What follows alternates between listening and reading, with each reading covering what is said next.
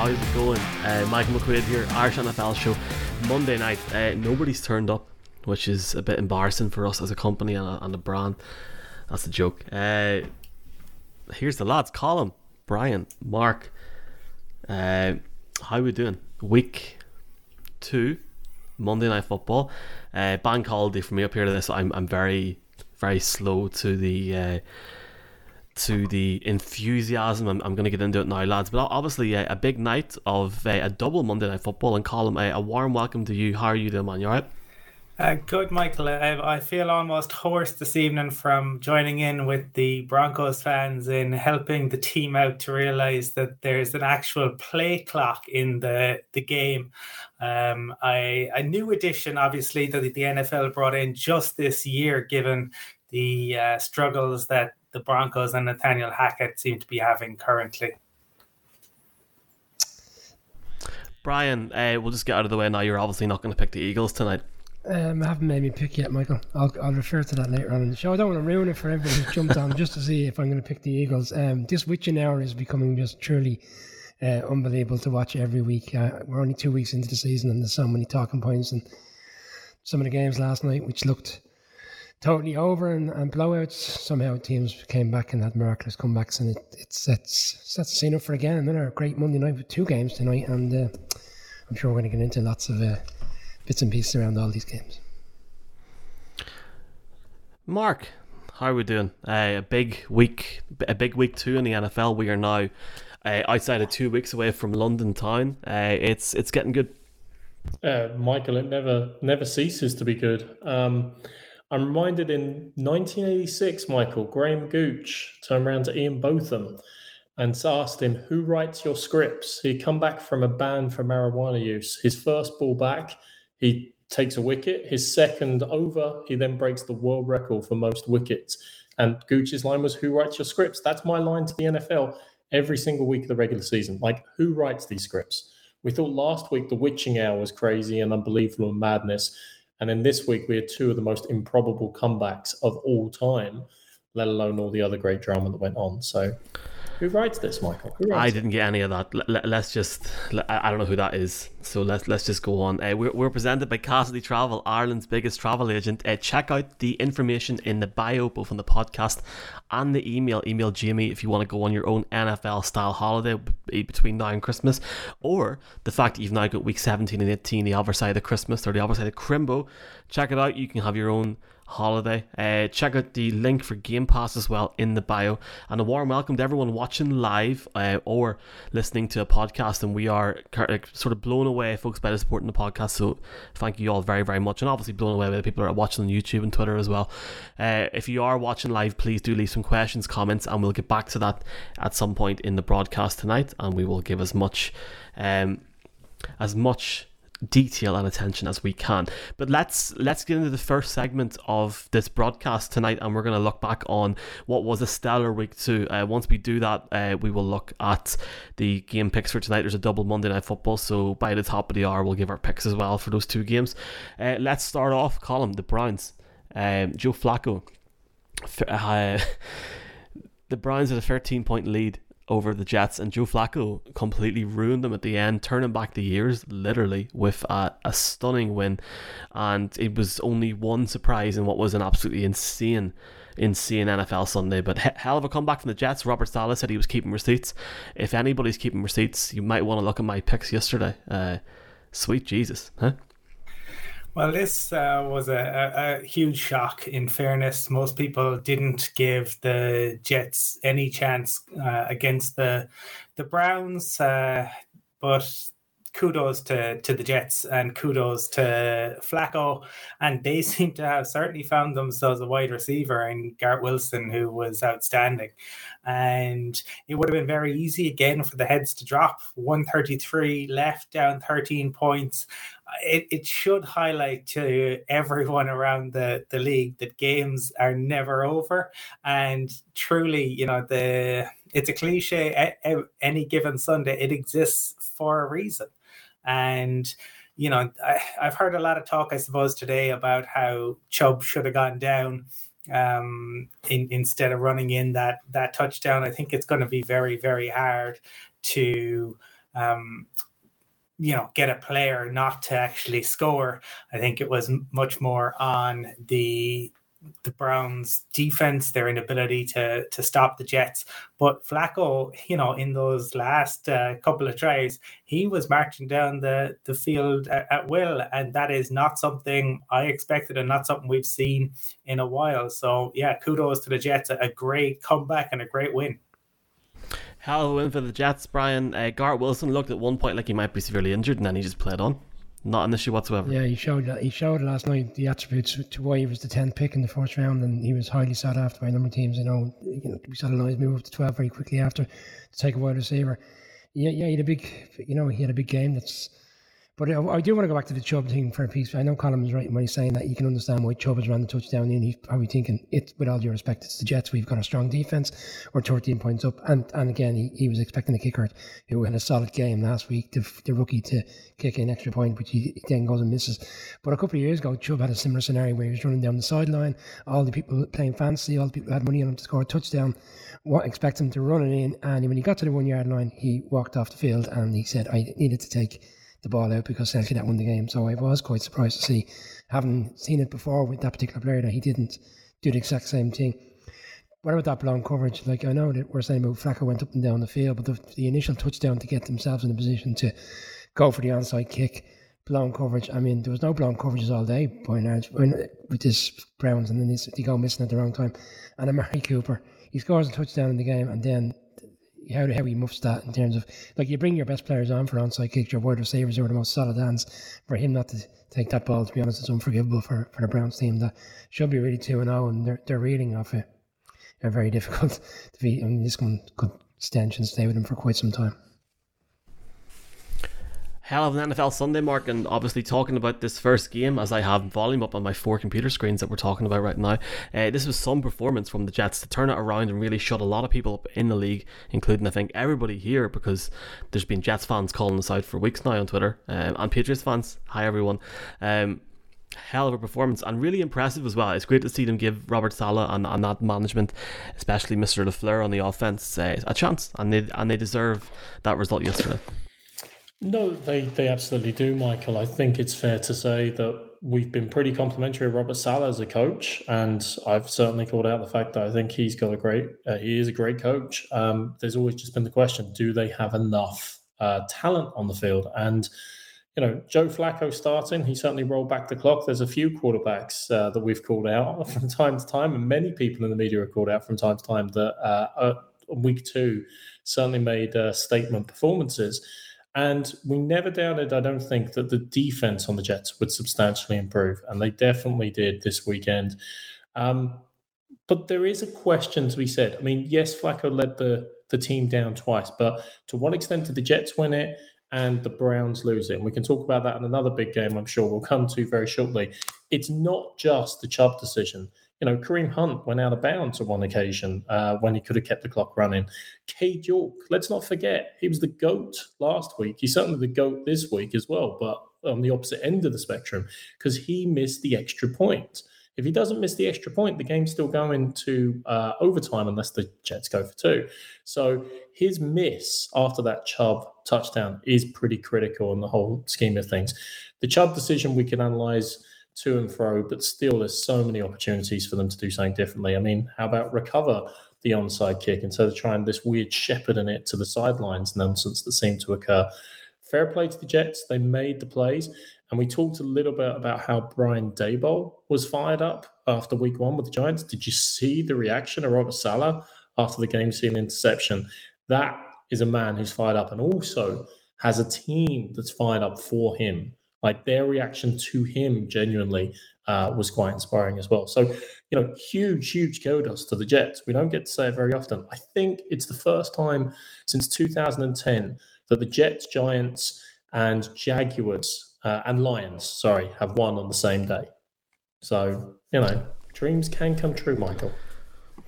The Jets, remember, only put up nine points in week one. Um, in in the game yesterday they gained 402 yards of offense and scored 14 points in the game's final minute and 22 seconds with Joe Flacco a quarterback. The question that I have for Cleveland is we can sit here and we can make complaints about the quarterback saying that well he's out, uh, he's out until week thirteen. He's not gonna he's not gonna be back until that Texans game.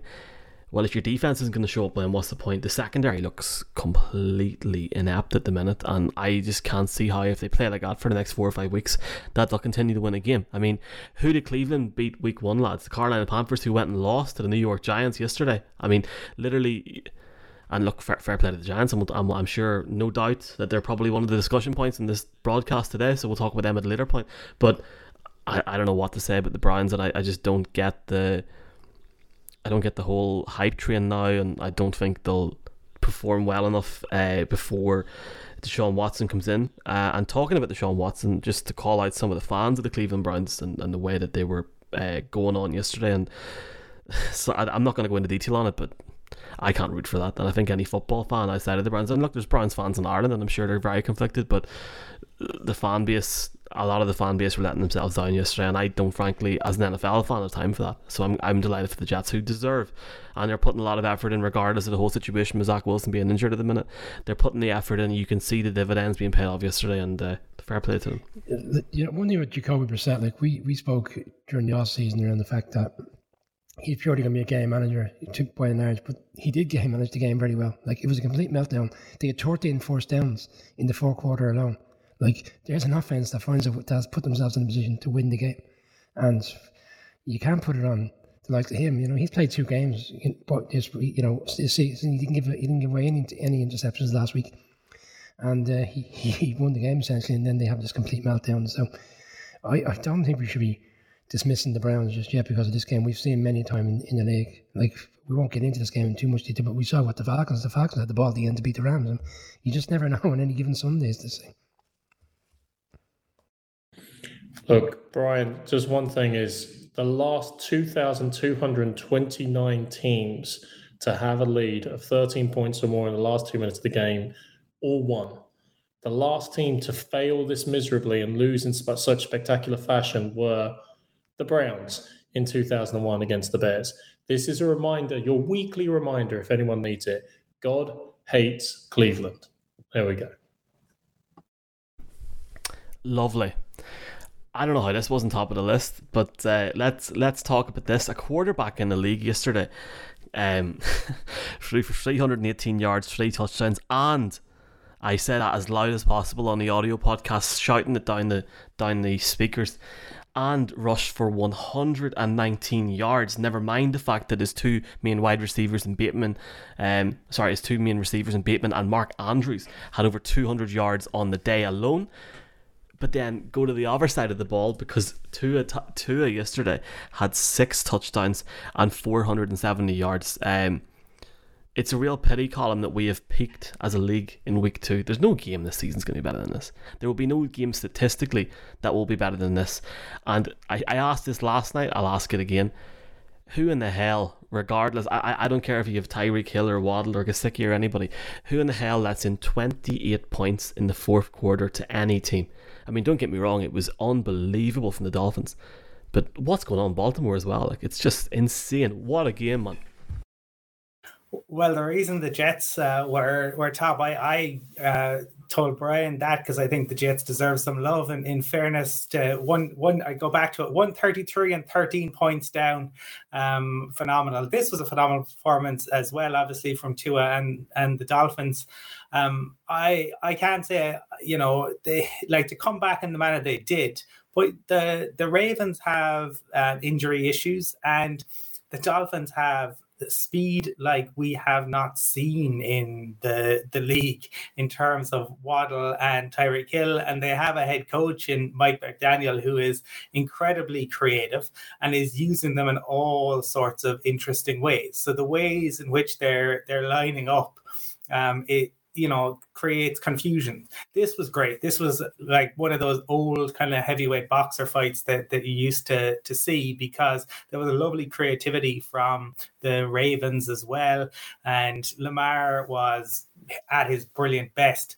But if the dolphins can keep their team fit they are going to cause all sorts of trouble because how do you keep up with Tyreek Hill and uh, Jalen Jalen Waddle, and Mark's Mark's guy Gesicki was even getting in on on the fun yesterday. So I am intrigued to see what Mike McDaniel do. It's only week two. It, things are, are still settling down there. There will be ups and downs. They're not going to win. They're not going to be able to come back, and they can't allow themselves to get, get into to holes like that again. But um, I was very impressed uh, with the, the Dolphins' offense yesterday. Brian, um, if they play like that every week, they're going to win the AFC East, yeah? Yeah, if they're given, if Tua was given all the time in the world to throw the ball down the field, like he wasn't in the, late in the game, because the first half they pressured him non-stop and he couldn't, he couldn't manage it. And then in this, in, towards the late quarter, fourth quarter, the Ravens only uh, rushed two, and then they went zero coverage on Tyreek Hill throughout the course of the game. Last week, the Patriots doubled up on Tyreek Hill, and he still had a reasonably good game. Didn't score a touchdown, but his stats were still quite high. They went zero coverage throughout the course of the fourth quarter. And there's 28 points off 21 plays. Like, at what stage did they not realise that Tyreek Hill is one of the fastest wide receivers in the league, and they continue to allow him to go zero coverage with a new defensive coordinator? That must be, I mean, Harbaugh must be saying, "What are you doing there?" Um, you, there were so many plays in this game that were explosive. Like the Ravens had six six explosive plays in the game, and they scored three touchdowns off them. So usually when you score three touchdowns through a game, you're also eating into a lot of clock. There was so much time left in the game. Okay, I'm not saying that it was ever like they were going to come back at, at being 21 points down going into the fourth quarter, but there was they didn't run out the clock. They didn't have these long drives which ended the clock and tore down that Dolphins defense. So it was like quick boom, boom, boom touchdowns. And there was two fourth downs in the game by the Ravens that they went for, and they didn't get any points off. The one which they fumbled, you know, if they take three points there, there was that. I know it's only three points, but still the momentum and the direction of the game may may change. And then there was another one where they went for a fourth down and in around the middle of the field and they didn't get it. So it's a it's a what if scenario. Tyreek Hill 191 yards and two touchdowns, but I just couldn't understand why they didn't adjust the secondary. Bearing in mind they were getting injuries and they were bringing players in, why they just didn't double double team them, jam them at the line, put someone in behind them, like what like what the Cardinals did to Davante Adams throughout the course of that game. So they've uh, yeah, it's incredible comeback, but Tua got so much time in the fourth quarter.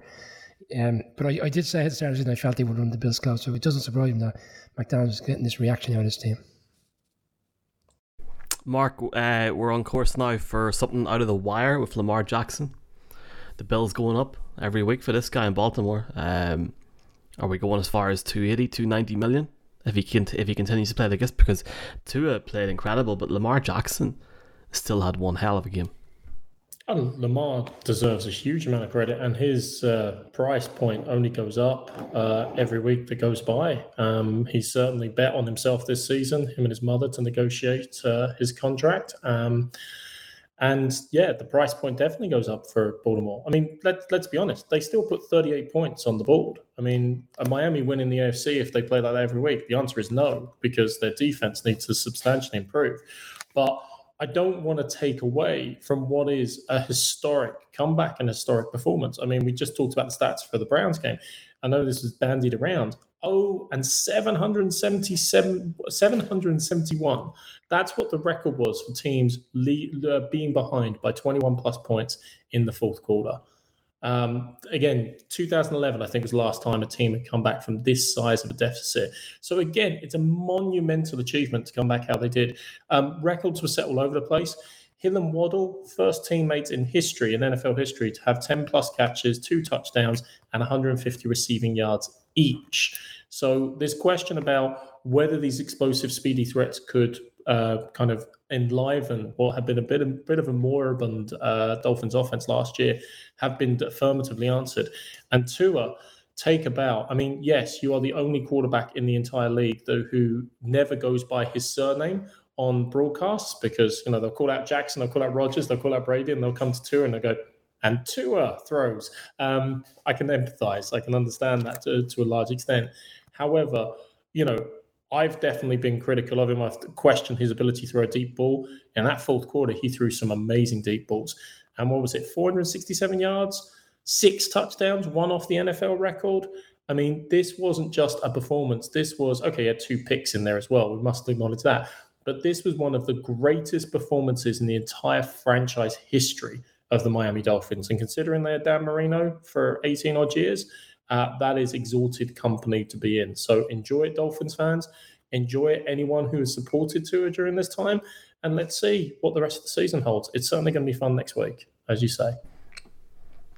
Really looking forward to that game. I'm sure that'll be on TV next week. If you don't know what I'm talking about, the Bills are playing the Dolphins at six o'clock on Sunday. So, can we all light a metaphoric candle or do whatever you do to pray in any certain religion? Just everyone pray that that game's on TV on Sunday. um, Mike McDaniel, Tua, the confidence that he has now, like I, I thought he would completely combust on the last play yesterday before they got the final touchdown, and he, he proved everyone wrong. That that offense wasn't just amazing; it was fun to watch, and the fact was it four point nine yards of separation for uh, Tyreek Hill. How can you cover Hill and Waddle? And never mind Gesicki. You can't. That could be a huge X factor for him down the stretch if they can keep if they can keep them healthy, but more so if they can keep them fit. So we will see what happens. Um, and look, very very good time for Dolphins fans. I would go as far as saying because I don't think the Ravens are getting as much love today. They shouldn't because they, you know, completely bottled the lead. But there still are many many positives there that I'm sure we'll talk about throughout the season. And uh, Lamar Jackson looks incredible. He can be a franchise quarterback, an MVP type performance yesterday, even though his the the, the other quarterback in the field had an incredible performance. And I'm, I'm looking forward to seeing what they can do down the stretch. Um, that is the end of this segment on recapping on a on a Monday night for Sunday week two of the NFL season. Uh, do stick along if you're listening live, and if you're on the podcast network, you can check out the other segments where you get your podcasts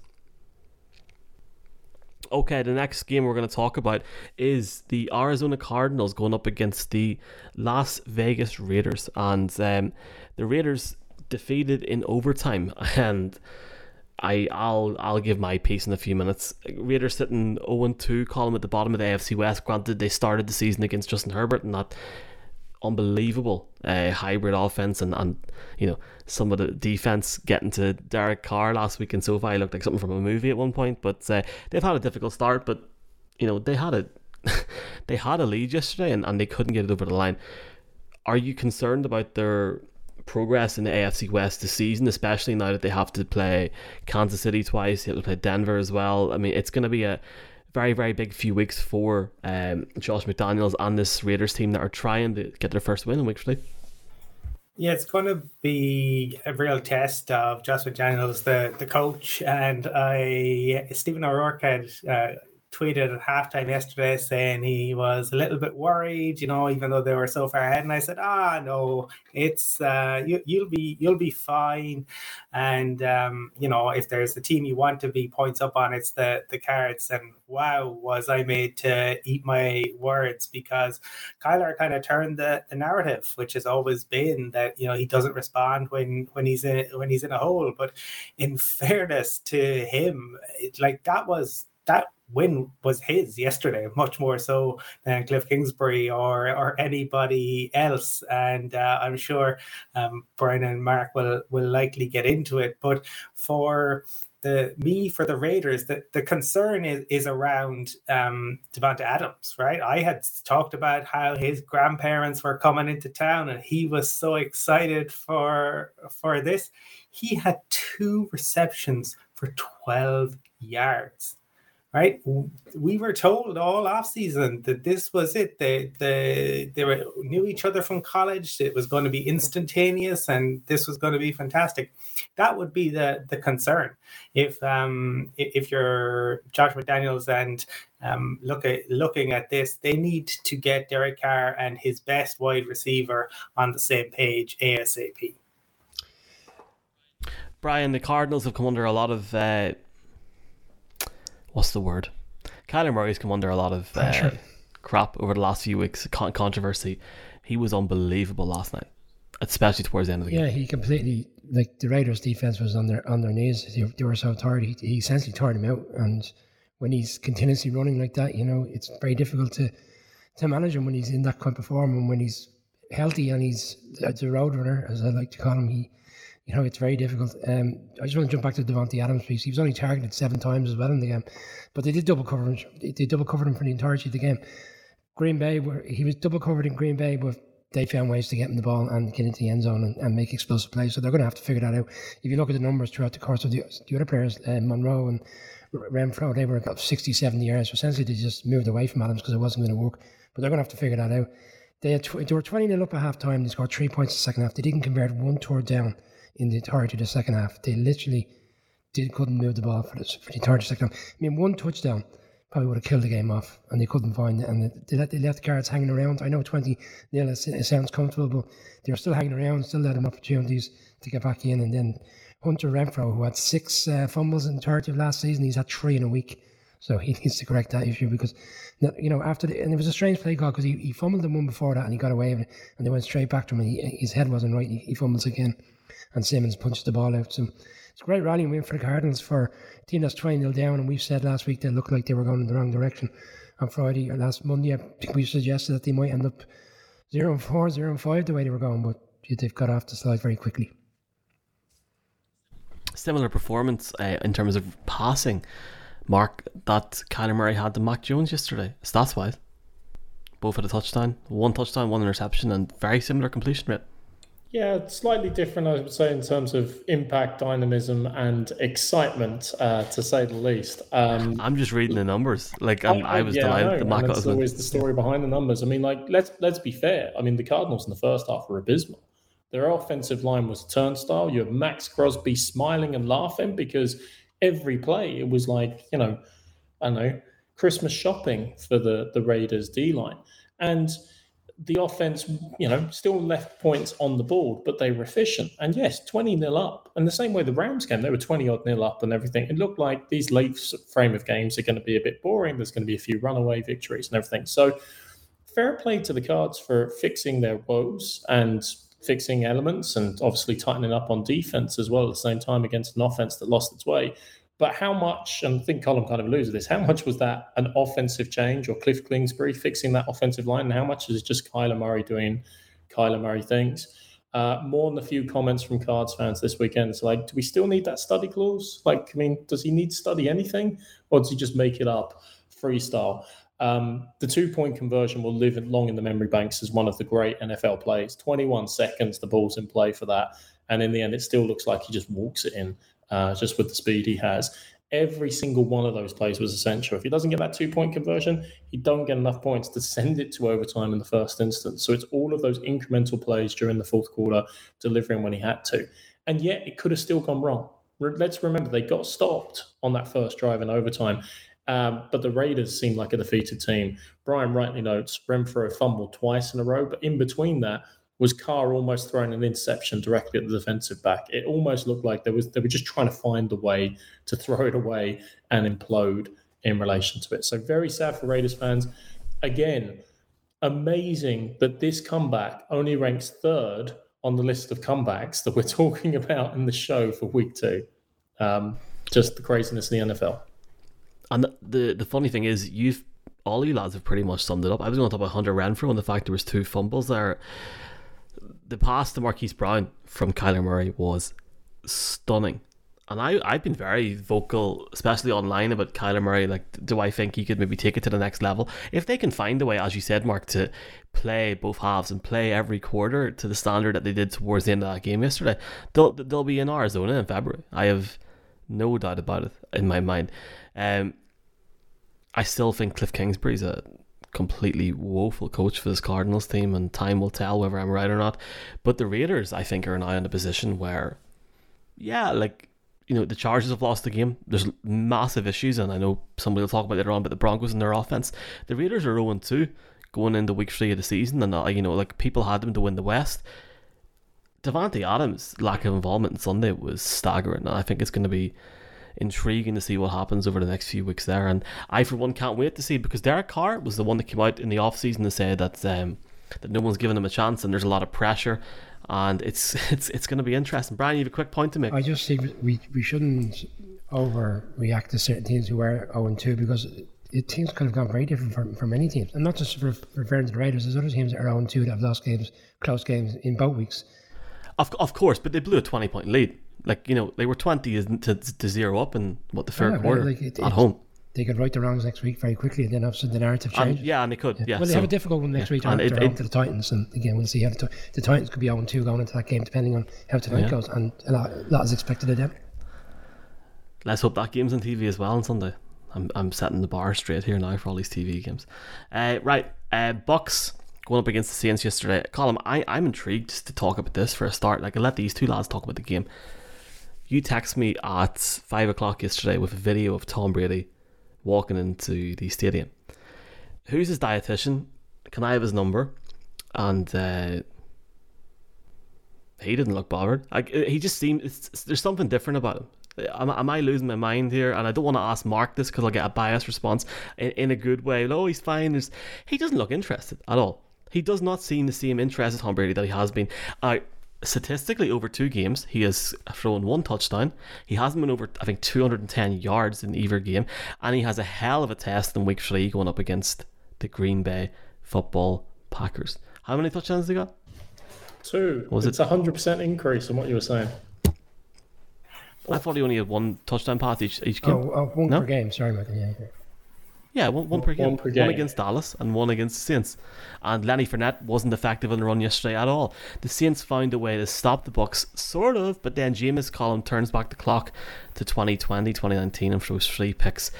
What a game what's going on in that division because you got Brady who's out the door, out the gap, as some lads say in the south.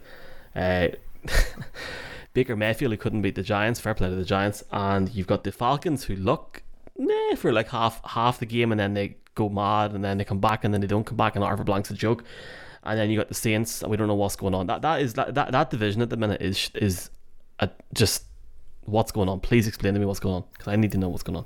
Well, I, I I think it's a different thing for Tom Brady, but I've said it on the show numerous times. It's Tom Brady's universe. Like eh, we saw it all yesterday with Brady. He didn't have a good game. He threw the toys out of the pram. He was fight. He started a fight. Well, Bruce Arians started the fight. Tom got got involved, and he still ends up winning. Like it, it doesn't matter. Like it, I mean, it's it's the Gary Lineker quote about you know football is a simple game. Twenty two players chase a, a, ball around, and the Germans always win.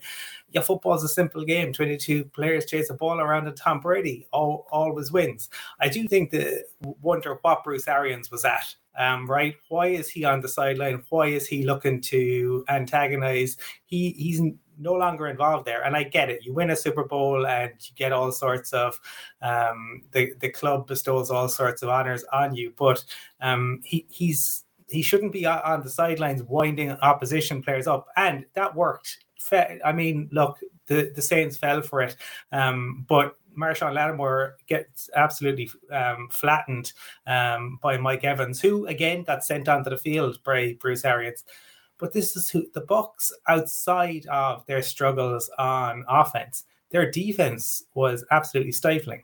Saints didn't help themselves. Jameis is playing injured, but the Bucs are, are the Bucs. I, there's nobody in the NFC who is going to want to um, face the the Bucs, and whether that's the Packers or whether it's the the Rams, and whether it's on the road or not. I there's a reason I, I picked the the Bucs in, in the the preview because you just can't bet against Brady. Brian, do you agree with me in any way, shape, or form? Eh, there is a difference there, surely. I bet like Gollum's calm spot on. It's going to be tested on Sunday when when Rodgers pulls in the time. I do agree with you, Michael. He's not playing to the level we've seen before. But there's a com- combination of things. One, maybe it is. Maybe he's not back fully fit. Maybe taking that time off during during the training camp has, has impacted him he, he hasn't got all the players available to him. Um, Evans hasn't helped himself. He's got a suspension now. He's out at the Packers game on Sunday. And bearing in mind, Julio Jones is, is unlikely to play. Godwin's going to be out. So he hasn't helped the team.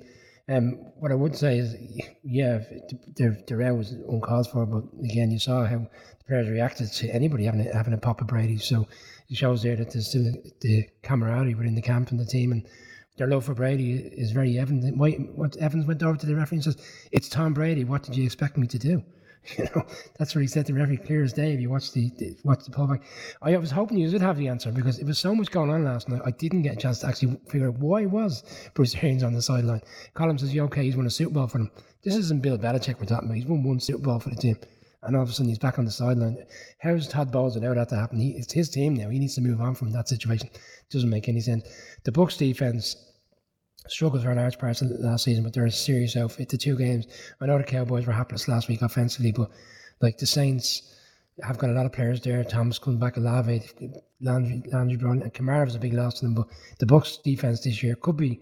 We're also used to Brady and the large, the great stats and all the touchdowns. Maybe it's his last season will be more geared towards a team that's defensively dominated, which allows him not to have the best of seasons. But because we're so used to having seen him being so great, maybe we just have to accept it's not what we're going to see this year.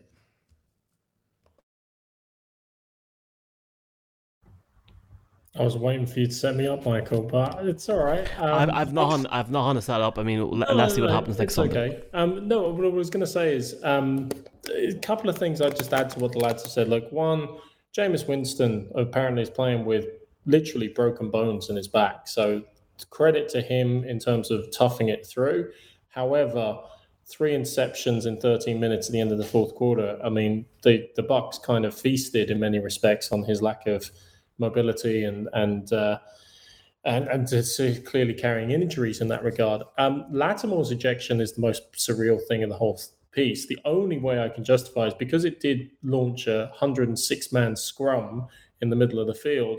That the referees, instead of trying to interpret through who exactly threw who and pulled who at various stages, were just like, look, how did this all start? It was Evans and Lattimore again. Look, let's just eject one from either side, offset penalties, and be done with it.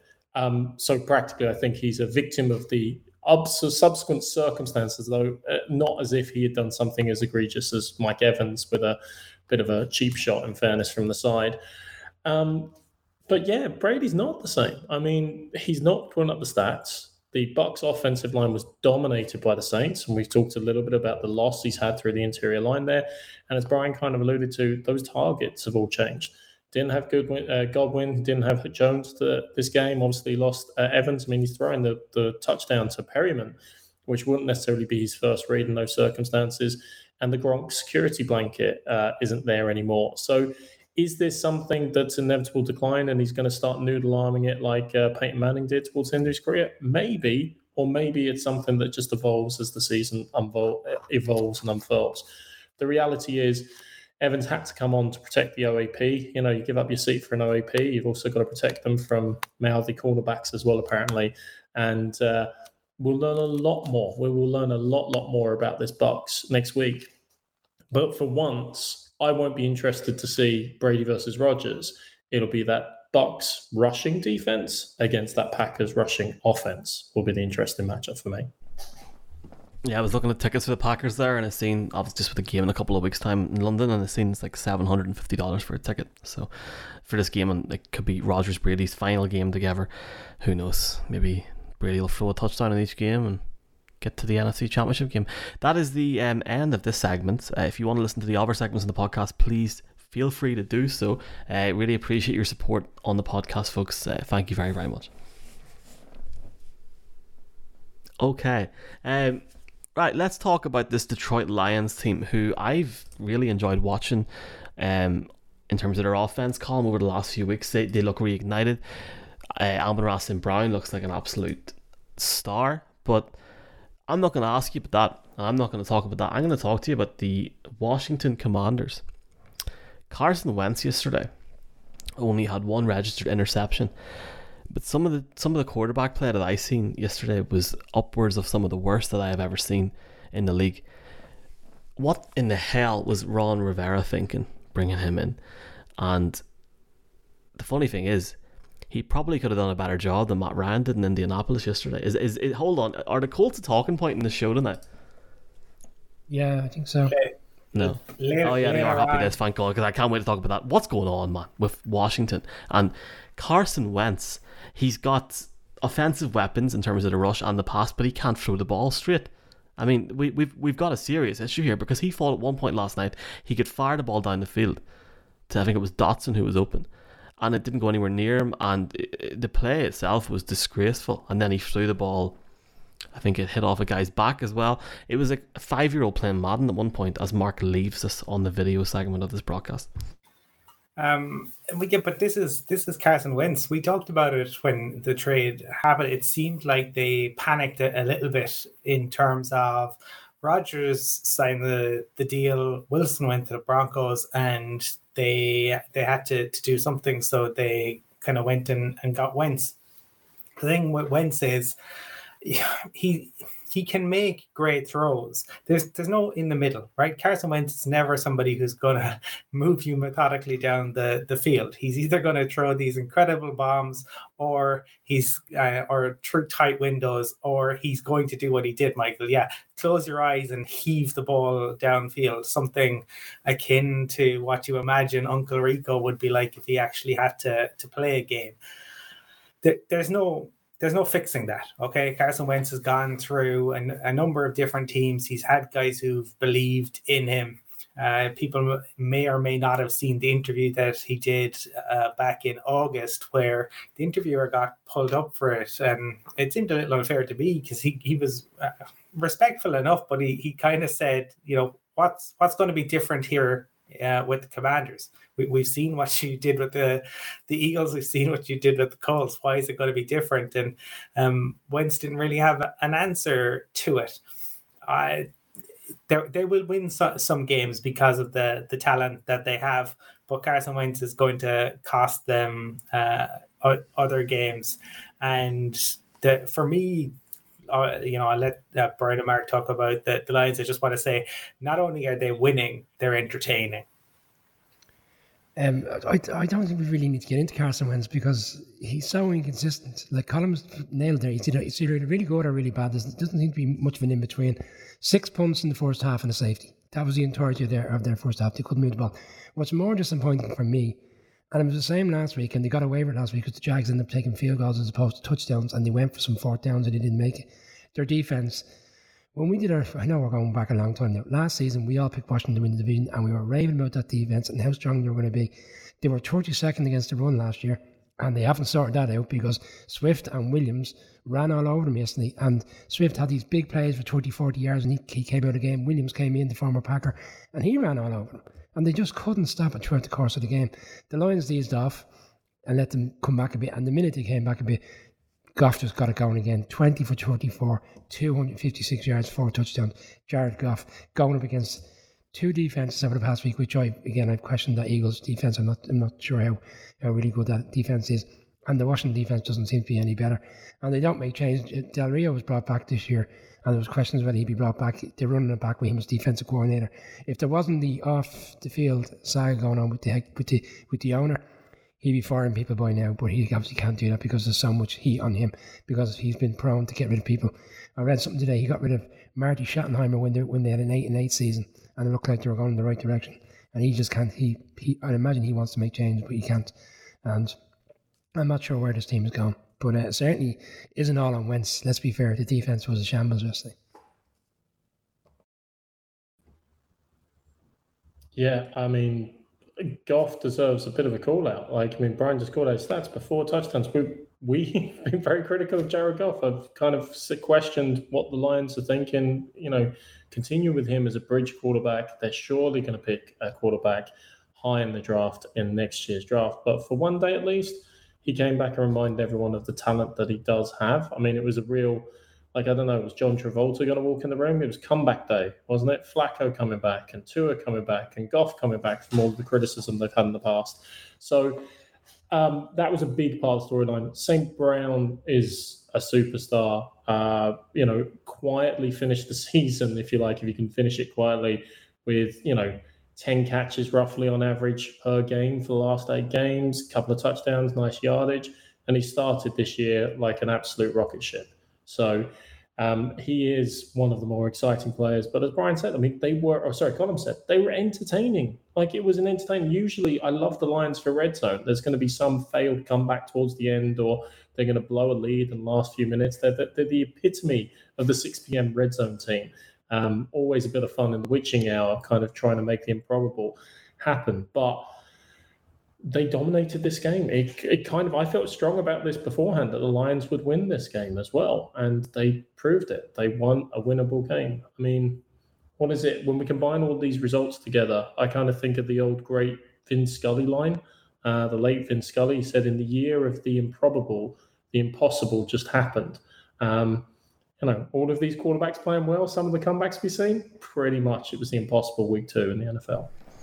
Thanks to everybody for their comments. We will read them out at the end of the show. Really appreciate it. Do fire in loads. We'll read them all out at the end until we're here. If we're here to Monday Night Football, we will do it. Um, the Lions scored 35 points in week one, 36 points in week two. The big takeaway from week one was D'Andre Swift having like over 120 yards rushing. That didn't happen yesterday, and that's probably the only negative they had. But at the same time, St. Brown had 68 yards rushing on the day. So they need to try and maybe find to get the ball to Josh Reynolds a bit more. He only had 38 yards with a touchdown. Uh, and D'Andre Swift as well on the receiving. But Jared Goff had four touchdowns on Sunday and had over 250 yards passing and quite decent completion average and the the confidence that Dan Campbell has in this team and the way that they're playing it's fun it's it's good to watch and frankly I can't wait to see how Minnesota do tonight because Detroit could be a really interesting team to watch this season. Um, I'm just going to jump straight on to San Francisco and talk about Trey Lance. Trey Lance, um, huge story on Sunday and massive story. I, I, I think this is huge, and I know there's a lot of Niner fans in Ireland, in the UK, and Europe that will listen to the show or, or watch this broadcast. And um, I feel awful for Trey Lance. Trey Lance breaks his ankle, but the thing for me, Colin, is the uh, is the way Jimmy Garoppolo uh, went in yesterday and just done his job. And this this this is a man that was uh, training by himself. He wasn't deemed fit to train as a backup because he was going to be traded. Nobody went in for him. Jerry Jones didn't go in for him and now he's QB1 with his third chance, fourth chance of taking this team to a Super Bowl. He didn't win against Kansas City. He couldn't get past the NFC Championship game. But the 49ers, ironically, are in a better position now than they were at quarterback in the short term. They're in a better position now than they were at half eight yesterday, even because they have a quarterback that they can rely on and they can actually open up the plays more because it was way too limited on the Trey Lance. Well, they've a quarterback they, they know um, they have more certainty there.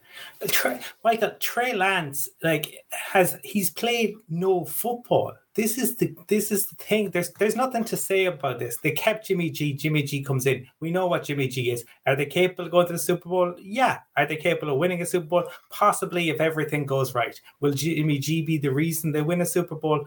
No. Why did they bring Trey Lance in or any quarterback? Because they didn't feel Jimmy could do it.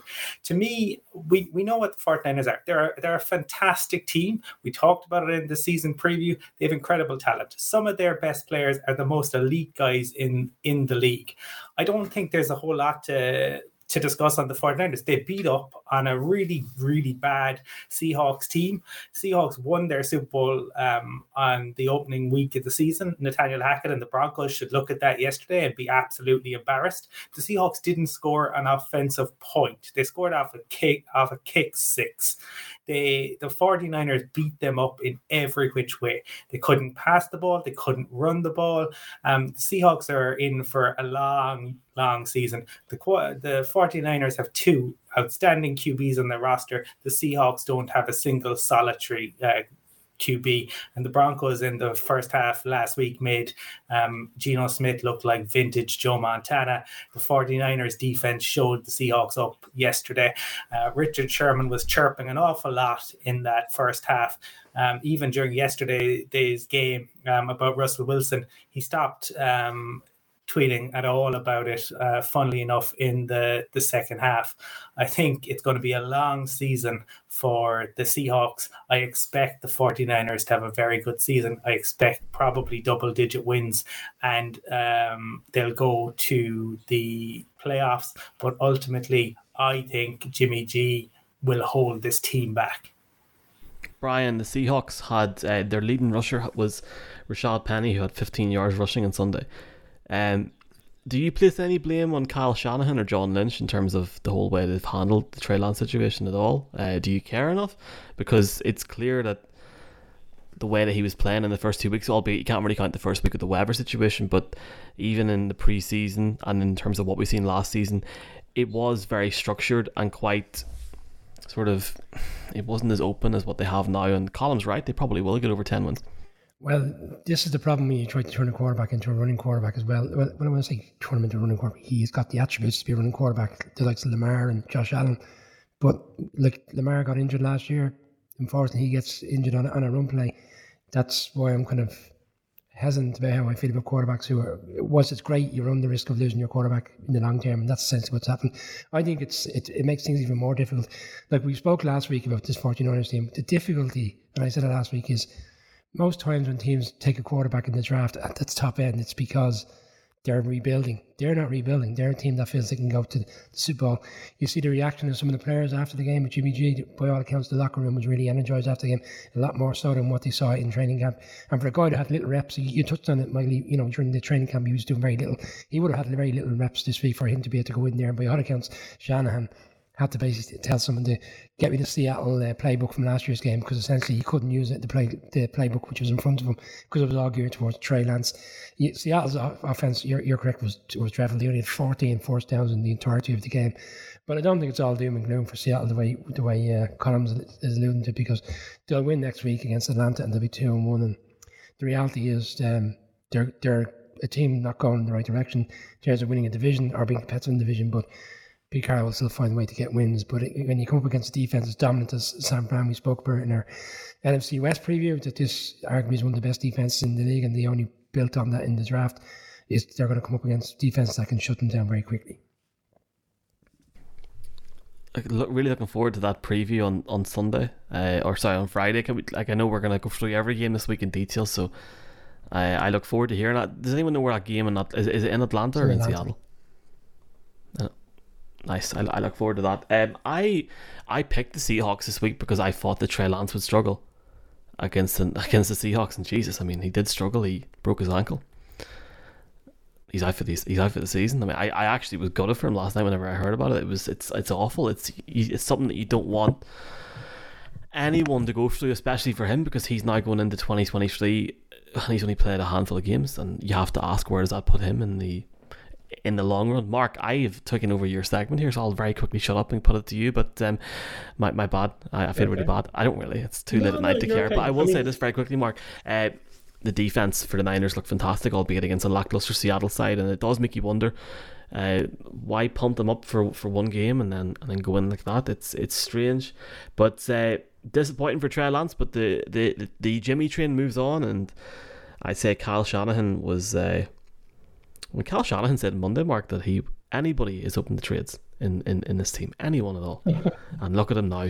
I, well, I have to laugh. I'm sorry, I have to laugh at that. I guarantee you won't be trading Jimmy G now. Uh, that's for sure. Um, but they they need a backup quarterback pretty quickly. Um, it's actually notable for me, Michael. I just wanted to call out as well. We had some great videos from people in, or photos from people attending games in the US over the weekend. We love receiving them in. Stephen, I think, took a, a shot of the New Orleans pre-game and sent it to us. And Christina and Richie were over at the Patriots Steelers game and things like that. I actually had through work a number of friends who are Seattle fans in Santa Clara, and they were messaging me saying, We're feeling really up for this game. Yeah, the messages kind of stopped very quickly uh, after the game started. It, it was a pretty clear um, situation that they were outmatched by the 49ers, especially on defense, as you rightly call out. But the quarterback situation is fascinating in San Fran when you consider the four out of the six seasons that Lynch and Shanahan have been there, they've actually lost their starting quarterback to injury.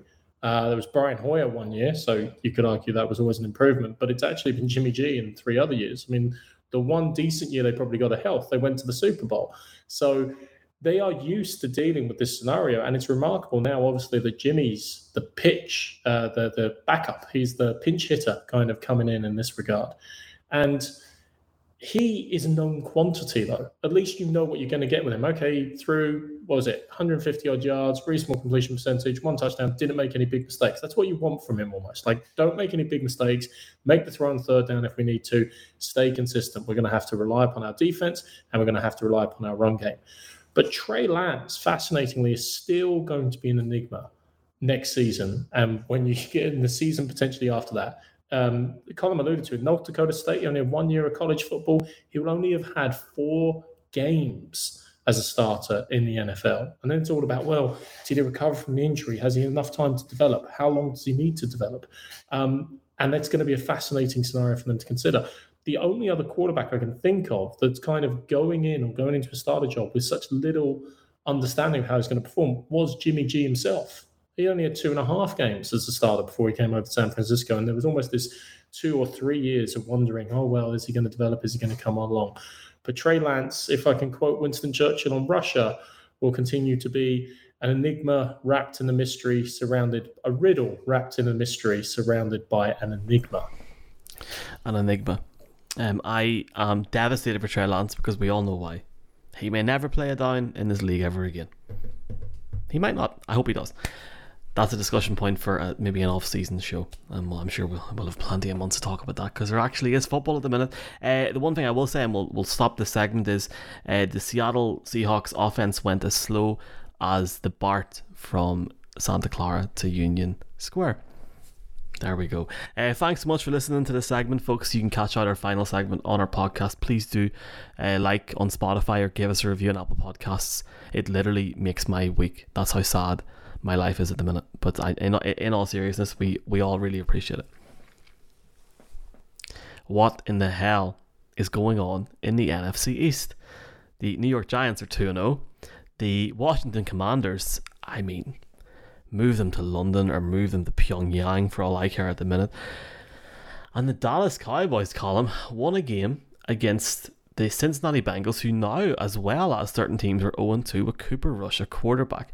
And for me, that's not even the main story here. The main story is Zac Taylor and another week of incredible decision making. An offensive line that everyone said in the offseason that they needed to improve on. It looks exactly the same. People have this. Have people got the Bengals worked out, Colin? Because it seems that they've got they've got their number at the minute. To be honest with you. Yeah, and a lot of that comes down to Zac Taylor. I, I look, Brian had said it on uh, the Friday show that this had the feel of kind of the Broncos going into the, the Cowboys last year, and nobody gave the, the Broncos a prayer. And obviously, look what happened. But we all kind of felt that the Bengals would have would have enough that even if it was tight they they'd have enough. But it it all uh, went went very wrong. Micah Parsons um, I said on Friday's show they should just play him as a pass rusher and I think that's what they have gone with it he can wreck and take over games. But yeah when you see Burrow screaming at Zac Taylor no more empty um, that that tells you. The the Bengals have, I suppose, brought out exactly the same playbook. And we talked earlier about Mike McDaniel, right? What Mike McDaniel is doing. We the fact that the, the Ravens are being so creative. We know McVay is, we know Shanahan is, we know teams are, are trying to do um, different different things, and yet the Bengals keep rolling out the the same thing over and over again. And teams had time during the off season and over the summer months to look at the tape to figure out what the, the tells are. Now, can the Bengals respond to the, to the response? That is the, the big question there, but it's going to need a lot more from um, Zac Taylor. And yeah, right now, I suppose the, the line doesn't look an, improvement, but I think that um, they they they are being helped by the play calling, and Joe Burrow cannot continue to take. He has to learn to throw the ball away at times. He has been sacked 13 times in two games. That that is not sustainable long term. Um, he's a brilliant QB, but he won't be around for a long time if he's going to continue to take that level of punishment. Another six sacks yesterday. Um, as Colin's right, I said, and, and then seven last week. So like 13 two games, it's, it's terrible. But they couldn't get the run game going either. Nick, you know, um, they couldn't get the ball to Chase. They're relying on Chase to get a, a big play, um, you know, kind of explosive play. They put them down. They couldn't really move the ball over the course of the first half, and they got going in the second half. Um, flipping on the Cowboys, like again, nobody gave them a prayer. You know, the expectations were, was that the season is over. We've had all that kind of people f- feeling interested during the week that they just felt the season was gone already and Jerry Jones needs to make a trade. He's not going to do it because it'll allow him to walk away from this head coach. So for him to come out, and he, in fairness, they've been saying all week, in the, you know, and you kind of just take it as a given that just saying because they have to say it. They said Cooper Rush knows the offense. Why would we make a trade and start having to get some, you know, lined up and understand exactly what we want out of him? He knows the offense. He did it last year. Oh, well, it wasn't great for all the games. He did it in Minnesota, and he had a really efficient game. And on the last drive, when the game looked like potentially you could get away from them, he had four first downs and let them down for the field goal. So it, it is it is what I felt it would be. Like I did pick the Bengals, but in the back of my head, I always had a feeling it was something similar to what we saw last year when no one gave the Broncos a pair and they went in there, and the Cowboys are where last week the season was over for them. They're now one and one, and you know, rock going into next Monday's game against the Giants with a lot to play for. Um, Frank Pollack is the person who we should hold accountable for some of this. Frank Pollack is the offensive line coach for the Cincinnati Bengals. He's been an offensive line coach for about 15 years in the NFL. He was a former player. He actually won the Super Bowl with the 49ers, um, played guard and tackle. But I tell you what, Joe Burrow came off and he was saying something similar to Pollack about the game plan, but it might have been a slight derivation thereof. Um, basically they've got to fix it. They've had they've had invested so much in it to protect Burrow, but what I really don't understand, and yes, some of it is reflective of the inconsistent line play, but the Bengals have come out now twice in a row, and it's almost been a lackadaisical approach. I don't see the urgency on the offense. I don't see the urgency from the play necessarily, and they sleepwalk through about a half, maybe three quarters, start to you know, figure out their right game plan and protecting Burrow long enough to get some passes off, come roaring back into the game and just leave enough time to mess it all up as they did against the Steelers last week and the Cowboys this week. Um, hopefully that isn't a pattern for the rest of their season for all the Bengals fans out there. They obviously had such a lack of success over the years. Obviously, you're hoping they build on last year for their point of view rather than retreat therefrom. Um, but really the story should be, and we focus on the Bengals because we focus about how many times poor Joe Burrow is getting knocked down, but the story should be about the Cowboys. Cooper Rush did what he needed to do. Micah Parsons, this week they just gave up any pretense that he is anything other than edge rusher and allowed him to wreak havoc from the edge position on the Bengals offensive line in particular. And that defense came to play. Uh, and they definitely keep the, the Cowboys in it. I mean, there is a question now. It's like, well, depending on when Prescott gets back, looking at the Cowboys schedule, can they remain sufficiently close and sufficiently in the race uh, in the NFC East? So uh, we'll, we'll, obviously see how that develops. But for one week at least, it was good enough. Fair play to the Cowboys. Congratulations. And Bengals, sort your stuff out. The Cowboys fans have been crying out for, for early last week and they were crying out towards the back end of last season to see more of Pollard as opposed to seeing Zeke Elliott all the time. And yesterday they, they were really efficient in using Pollard in the run game and obviously getting outside on the perimeter and getting taking receptions in. He's a really dynamic player, and they, they really need to use on him use him more. Did anybody talk about Noah Brown? No, because I've been. No, we left that for you, Michael. Noah Brown. Uh, thank you, because I would have killed you if you had said that. There, I actually would have. I, I genuinely think I would have left this stream. Uh, yeah, entered the league in 2017, got his first touchdown yesterday. If you'd said two weeks ago Cooper Rush was going to throw a ball to Noah Brown, I did not see this coming. 20 to 17 over the Bengals. And what is the NFC East? And you're damn right about Tony Pollard. Tony Pollard is the best running back hybrid wide receiver in Dallas by country mile. Ezekiel Elliott is. I don't want to say the word because I don't want to annoy certain people on certain chats, but um, I'm intrigued to see what they can do. Uh, like in terms of the Cowboys, can Cooper Rush take them for a few weeks and have a bit of crack? That division is interesting what's going to happen with the Eagles? Are the Eagles going to run away with this division? Are they not? That's going to be the uh, that's going to be the talking point over the next few weeks for me. Uh, let's slide into our last segment, uh, our last uh, sort of major discussion from from week one because your boy has to work Monday Night Football. I know it's awful, lads. It's it's it's so so depressing. It's not. Uh, we had the GM column of the Indianapolis Colts on the show, and it was an honor to have him on, and I would love to have him on again. Can we just publicly point out that the Colts are a top class organization, fantastic to work with and deal with? The hell's going on with that Colts team, sir? I mean, we can sit here now and we can talk about injuries, and we can talk about Hines and Pittman being out. oh, oh, oh. Well, they can't blame Carson Wentz anymore, can they, Colin? What the hell is going on in Indianapolis? Seriously, like, like this is. If I was a Titans fan, I'd be I'd be a happy man right now, no matter if they win or lose tonight, because that division, as it stands, is trash. Sorry, well, if I was a Jags fan, I'd be even happier um, because they they are could could be in, in the mix for it. Uh, look, the, the Colts hate traveling to the Sunshine State, and they, you know, they, I, I, I talked about it on Friday the the streak in terms of the inability to win a season opener, and now the inability to win away in Jacksonville.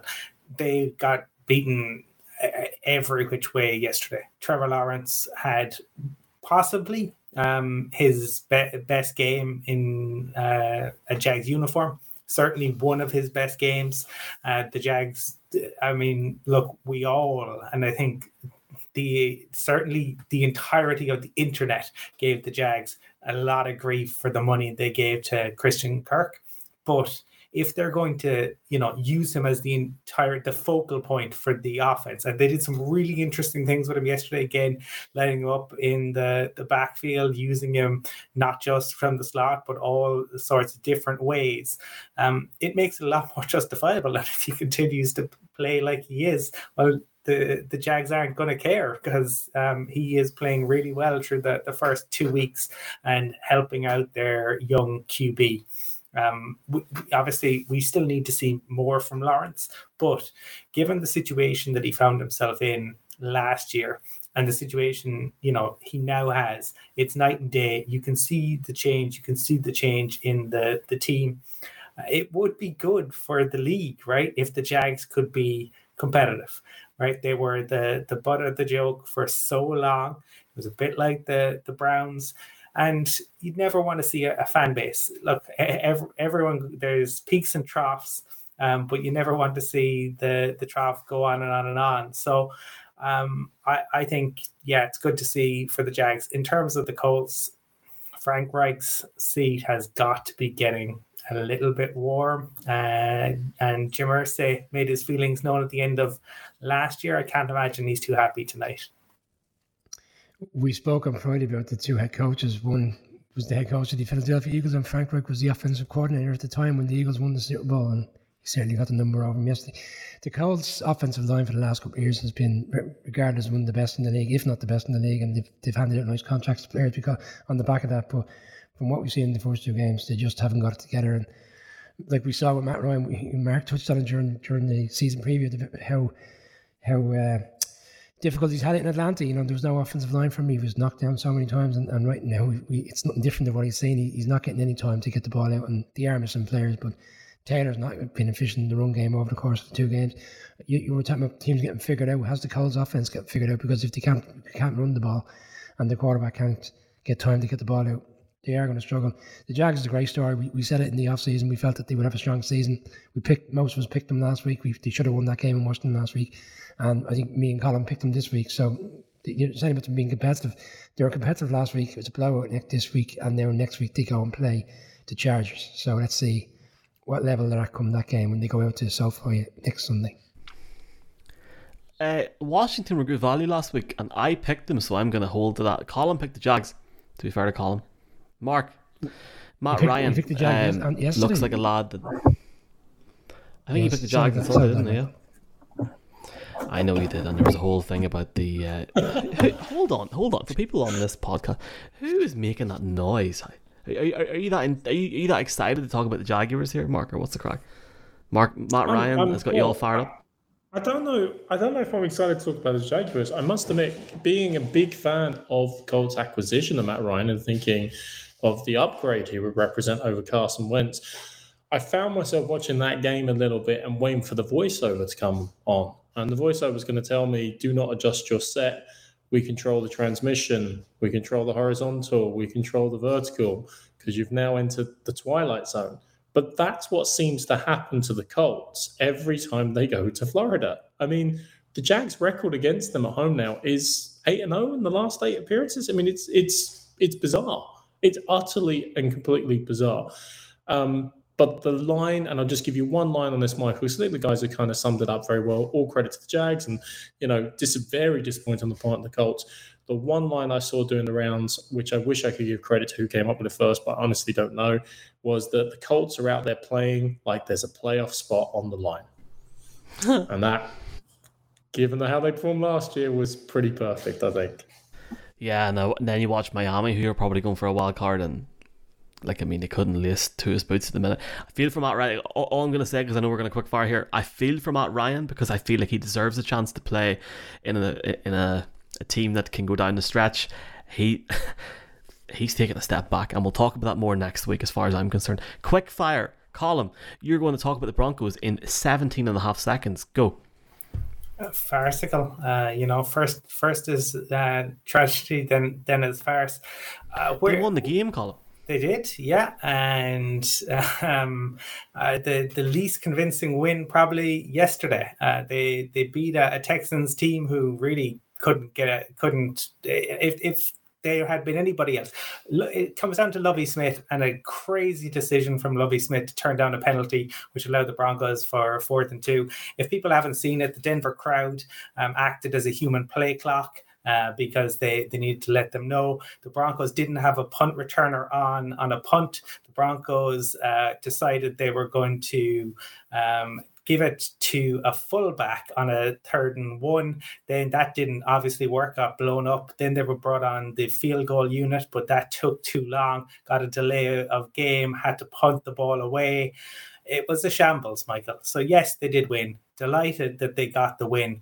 But um, it, it it's I mean the, the, Broncos have the most penalties in the entirety of, of, the NFL, and through up until the fourth quarter yesterday, they actually had more penalties through the first seven quarters of the season than points. They had 23 penalties at that point, and they had 22 points scored. Um, they're, the Broncos have a long, long way to go if they're to challenge the Chargers and the Chiefs. Brian, you're going to talk to us about the Patriots, and they really shut me up yesterday. Mac Jones had a had a more, uh, I guess, a, a, more improved day. I'm not talking about the Patriots. And, um, that's that's marksman. I think we should switch this up. We, we, should all talk about different teams, but yes, go on ahead and talk about your two and zero oh Giants in under thirty seconds, please. Well, it's just it's early in the in the, the process, as they say. But what can you but commend what Brian Daboll has done? I mean, the players he has at his disposal, and in particular on the defense. I mean, there's a lot of players there that are not we'll say they're paying above they're playing above their pay level, shall we say, or and what what they're putting out there. There's one player going into the game yesterday, and he summed up the defense perfectly. He was he broke his collarbone in the in, within three days of training camp. He was a rookie, fourth round pick, Dane Belton, and they were going on about him saying he's a fantastic talent, but no one's seen anything of him. And he made his debut yesterday. He recovers the opening the opening kick off a fumble. He then has um, the, the tackle on the second kickoff, and then he nearly intercepts Baker Mayfield, and he had an absolute standout game. But this is what he's got. Wink Martindale is, you know, he's got a set players there that aren't overly extravagant and not marquee players in the league, but they're all playing together. And that's all you ask. You know, you have a head coach and a coaching staff that are getting the best out of players. And, you know, if you're, if you're doing that, you have half a battle where, where Hackett, I don't think that's the case. Players don't seem to know what their jobs are over there, in particular on the offense. Mark, uh, improved day for Mac Jones, albeit Mitchell Trubisky is dirt. Well, I mean, Jesus, Patriots games are not going to be easy to watch during. I mean, that wasn't easy to listen to. I don't know what that was, mate. I'm not editing that. oh, sorry. Steelers Steelers games aren't going to be easy to uh, to watch or listen to either. Um, Steelers offense is literally non-existent. I picked the Pats to win this game because I actually believe that the Pats defense would perform better against the Steelers offense more than anything else. Um, look, it wasn't a pretty game for, by any manner of means. Uh, lucky, probably touchdown in one respect. The most impressive piece of the Patriots game was uh, driving it to seal out the game. As we saw, they they held on to the ball for the last six minutes, 33 of the, the clock. And as we saw all weekend, um, a few teams that would like to be able to close out games and seal the deal. So that was the impressive piece from that perspective. Two very quick things, though, just Michael. Kenny Golladay being missing, kind of an interesting sign in terms of how Brian Daboll is going to run that dressing room and say you, you shape it, shape, shape up or ship out. Uh, seems to be the message there. And secondly, and I have to say this purely because you called out the Browns fans earlier on, I actually thought the behavior of the Denver fans this weekend was appalling. I mean, you haven't even had the first half of the first game of the season, home game, and you're booing this new regime. You're doing the play clock, which the first time I've ever seen that in any NFL game ever in history. It was actually the entitlement and the actual kind of behavior I just thought was appalling, to be really blunt with you. So I just want to call that out. I just thought it was pathetic. But you know, they're one and one. They're doing well, and they'll come back and maybe they'll forgive Nathaniel Hackett and Russell Wilson someday. Mike, can we, can we give um, Mark, can we give Mark another 30 seconds just so he can complain about the entitlement that Thomas uh, Brady showed uh, as well in terms of in, levels of entitlement? All right. Um, I agree with what he said about the fans. Fully. Embarrassing. Actually, I turned it off. Uh, Sunday night football, the Bears against the Packers. Sweet Jesus, you know I'm fortunate now that I can sit up to four in the morning and watch games. And the first two games of this season, my God of Almighty, I hope tonight's better. And that's all I'm gonna say. I have nothing else to say about that. The Bears are trash, absolute dirt. And I'm sorry, lads, and I know there's Bears fans in Ireland. Prove me wrong. You lads are picking in the top three next year. The Packers. Yeah, Randall Cobb was fired up. I mean, what, what year is it with Sammy Watkins? Let's see what they're like against Tampa Bay next week. Can't wait. It's going to be a classic. Uh, Monday Night Football. We're going to read out your comments in a second. Monday Night Football tonight. There's two games, and I personally think there should be two games every week. Let's have two games every week because both games are on TV in Ireland and the UK at the same time. Incredible. Colin, who you got? Vikings, Eagles. Hell of a game, man. Yeah, it should be a, a, a great game. Uh, I think that obviously, look, the Vikings and Justin Jefferson and what they did last week. Kevin O'Connell's another kind of offensive genius who's put him in motion and all this sorts of stuff.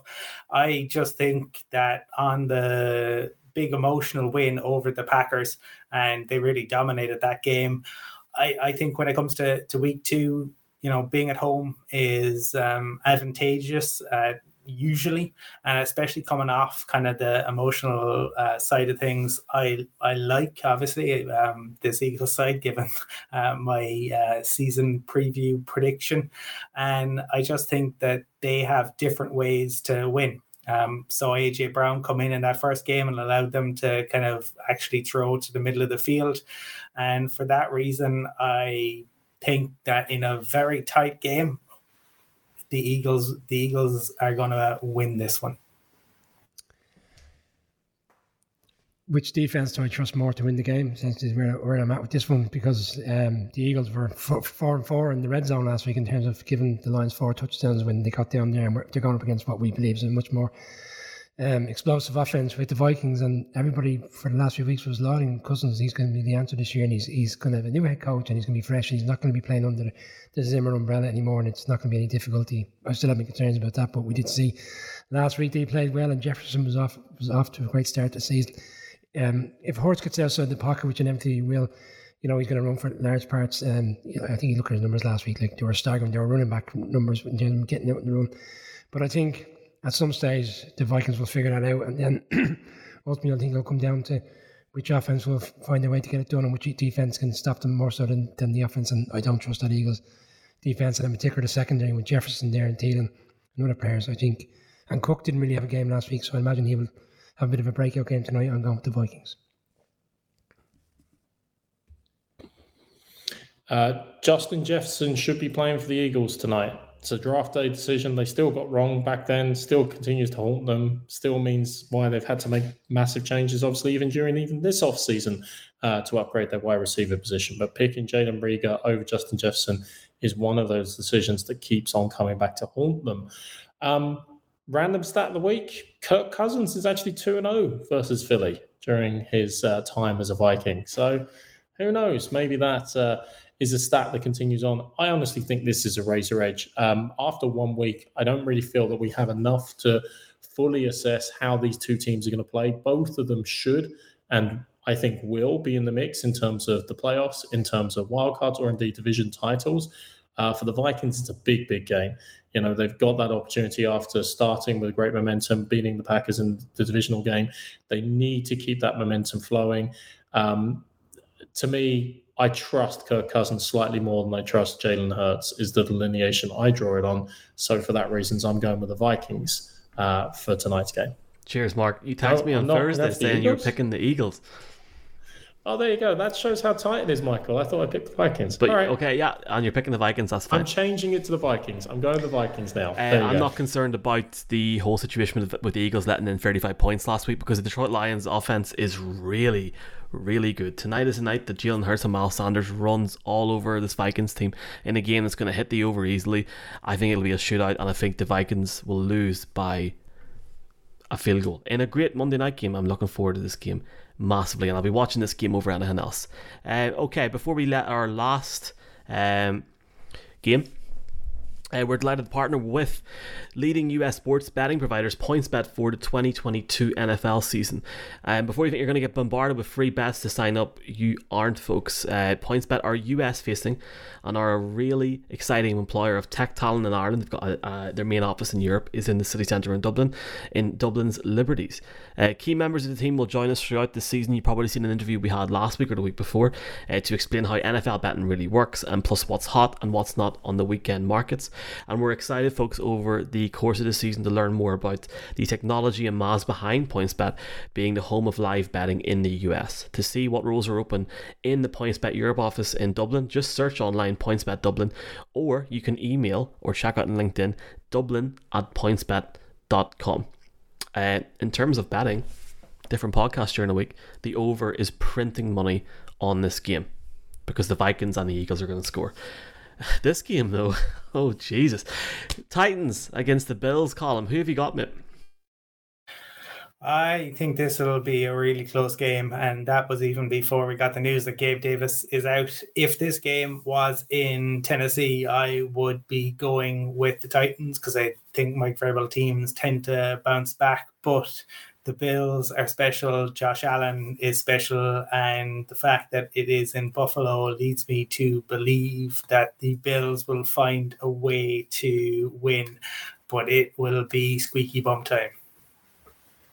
Yeah, I think this will be. I, am with Coleman, so I think it'll be a lot closer than people than people uh, expect. Um, not to get too into a betting market on it, but like it's minus ten like for the Bills. I think that's quite quite large, and they're covering that number. The potential look, that's on the back of a really strong win in, in LA last week. But the Titans and Vrabel have a way of kind of saw last year when when everybody expected the Bills to go in Tennessee on the Monday night game and beat them, and um, if it wasn't for Josh Allen slip at the end, they would. But Titans managed to grind that out. Titans have a knack of just pulling off these results, and I, I could see them running them close. But I think in the end, despite the fact that Gabe Davis is out, the Bills still have too many explosive players and Josh Allen himself will probably be running all night long. So it'd be interesting to see how the Titans react to the, dif- difficult defeat of the Giants last week. But in the end, I see the Bills just about finding the way to win. I don't see just about all. I don't think the uh, Titans are as good as they were last year. I think we saw that already, and I don't think they're going to be very good tonight. Uh, consider the last three games the Titans have played when we consider week one last season. They've been outscored 65 64 by the Texans, Bengals, and Giants. Shout out to Peter King for that one, but I particularly like that statistic and I think it indicates a direction of travel. Uh, the direction of travel for the Buffalo Bills is up, the direction of travel for the Tennessee Titans is down, and I will happily take any point spread you like on this one uh, in favoring the Buffalo Bills to walk it. No Gabriel Davis, no problem. This game will be over by the half. The Bills are going to win this game by minimum 14 points tonight, lads. Uh, let's go for comments. There's over 100 comments in here tonight. That's why I kept that one very short and very sweet, but I do believe. Did someone say Curly Wurly from Fred? I don't know what that means. Uh, Curly Wurly's a chocolate bar in case you're in America I, and you wonder what we're talking I about. Fred a, a packet of Curly Wurly chocolate bars. How much is that in the South? Like seven euro for one? I, or know, I, get, I just get them on tap here, Michael. I don't, I'll I'll Yeah, no, fire I- one down. I, have, I have Uh, a pack Keith, here ready for Fred because that was the bet yesterday. I bet him a pack of Curly Wurlies on the Cowboys. Bengals game. Okay. Keith's very happy, man. We'll we'll get through some of Keith's comments in a bit because I know there's been a lot. Um, Owen saying that the Niners and the Broncos won this week. I'm here on behalf of Robert Saleh, collecting receipts. Irish Jets fans, yeah, Irish Jets fans are not happy with me anyway. Let's just put it that way. I got DMs last night.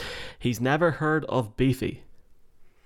I don't know what that That's. Ian Botham's nickname. I don't know who that Michael. is. They're- Ian I Botham, don't one of the world's greatest all-rounders. Just, just go All there, around or just what? go Does he go around the world or what? Like, what what are you talking about? I don't know. I don't know what you're talking about. Anyway, right. Let let let's uh, let's keep going here. Um. Oh, nice comment. Brian looks very happy. He always does, to be honest with you.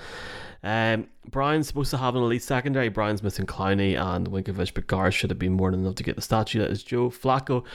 Fair play to the Jets. Though, to sorry, Stephen, if you didn't like my Browns comments, it obviously wasn't aimed at you. It was aimed at certain Browns fans. Well, well, well, sorry. Well done, well done, Colin, for picking the Finns.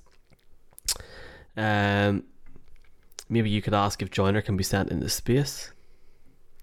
Interesting. Um, they love their Hallians up there. I mean, Matt Patricia. Interesting. Uh, gonna keep going through all these. Brady must want Arian Zerni. I don't know, Mr. McNutty. Let's see what happens over the next few weeks. People on the podcast are going, what is going on here? James Walsh, what do you think will happen when the Niners, after Trey Lance's injury, I think, James, that they'll make the NFC wildcard and they'll probably get to the NFC championship game and lose to the Rams again. Uh, I still have the 49ers as my pick for the Super Bowl, if you remember, on the NFC side, and screw it, I'm going to stay with it. Michael, okay. I, I, think there there's a, a, huge number of comments, and we, we want to thank everyone for um, making the, those comments and uh, some great kind of back and forth between people uh, over uh, Trey Lance and Tua. Uh, I I know that was uh, going on for anyone, I suppose, who's who, uh, if you're listening on the podcast, the, the comments coming live uh, during the the show, and if you want to get involved, uh, you can subscribe to our YouTube channel, and that's the easiest way to comment. Cer- certainly, uh, we always enjoy interacting with fans, whether that is on Twitter, whether it is on Instagram, TikTok, or on YouTube. So, uh, definitely uh, do uh, get in touch. And uh, I would just like to say before we sign off for the the two really good games tonight, I think it is quite something that we can say on this show that certain teams are trash, and we can in say that uh, other teams wouldn't win even if they had the Lord and Savior Jesus Christ as quarterback. But fans who pay hard-earned money, literally hundreds, if not thousands, of dollars, are not allowed to express their opinion at terrible football that they pay their hard-earned money to go and see in the stadium. Uh, people should be allowed to express any opinion that they want if they hand over money to go and see that. Uh, the fans are booing from the stands. They're not on the side of the field inciting a fight like Bruce Arians. Big Bruce. This has been a crack. Uh, when are we back? Wednesday? Yeah, we're moving. Wednesday. Yeah, we're moving our Thursday show to Wednesday from this week on. Yeah, so Monday, Wednesday, Friday. And it's, uh, 10 o'clock? Yeah? No. That sounds good. I can't do nine. So 10 o'clock Wednesday night. Uh, we are ranked at the minute number two in Ireland in football podcast. Thanks to everyone for that. That means an awful lot to us. Thank you so much. Uh, and enjoy the games tonight. If you're watching from myself, from Colin, from Brian, from Mark, all of our DMs are open. Ask us anything NFL related. We'll chat to you later.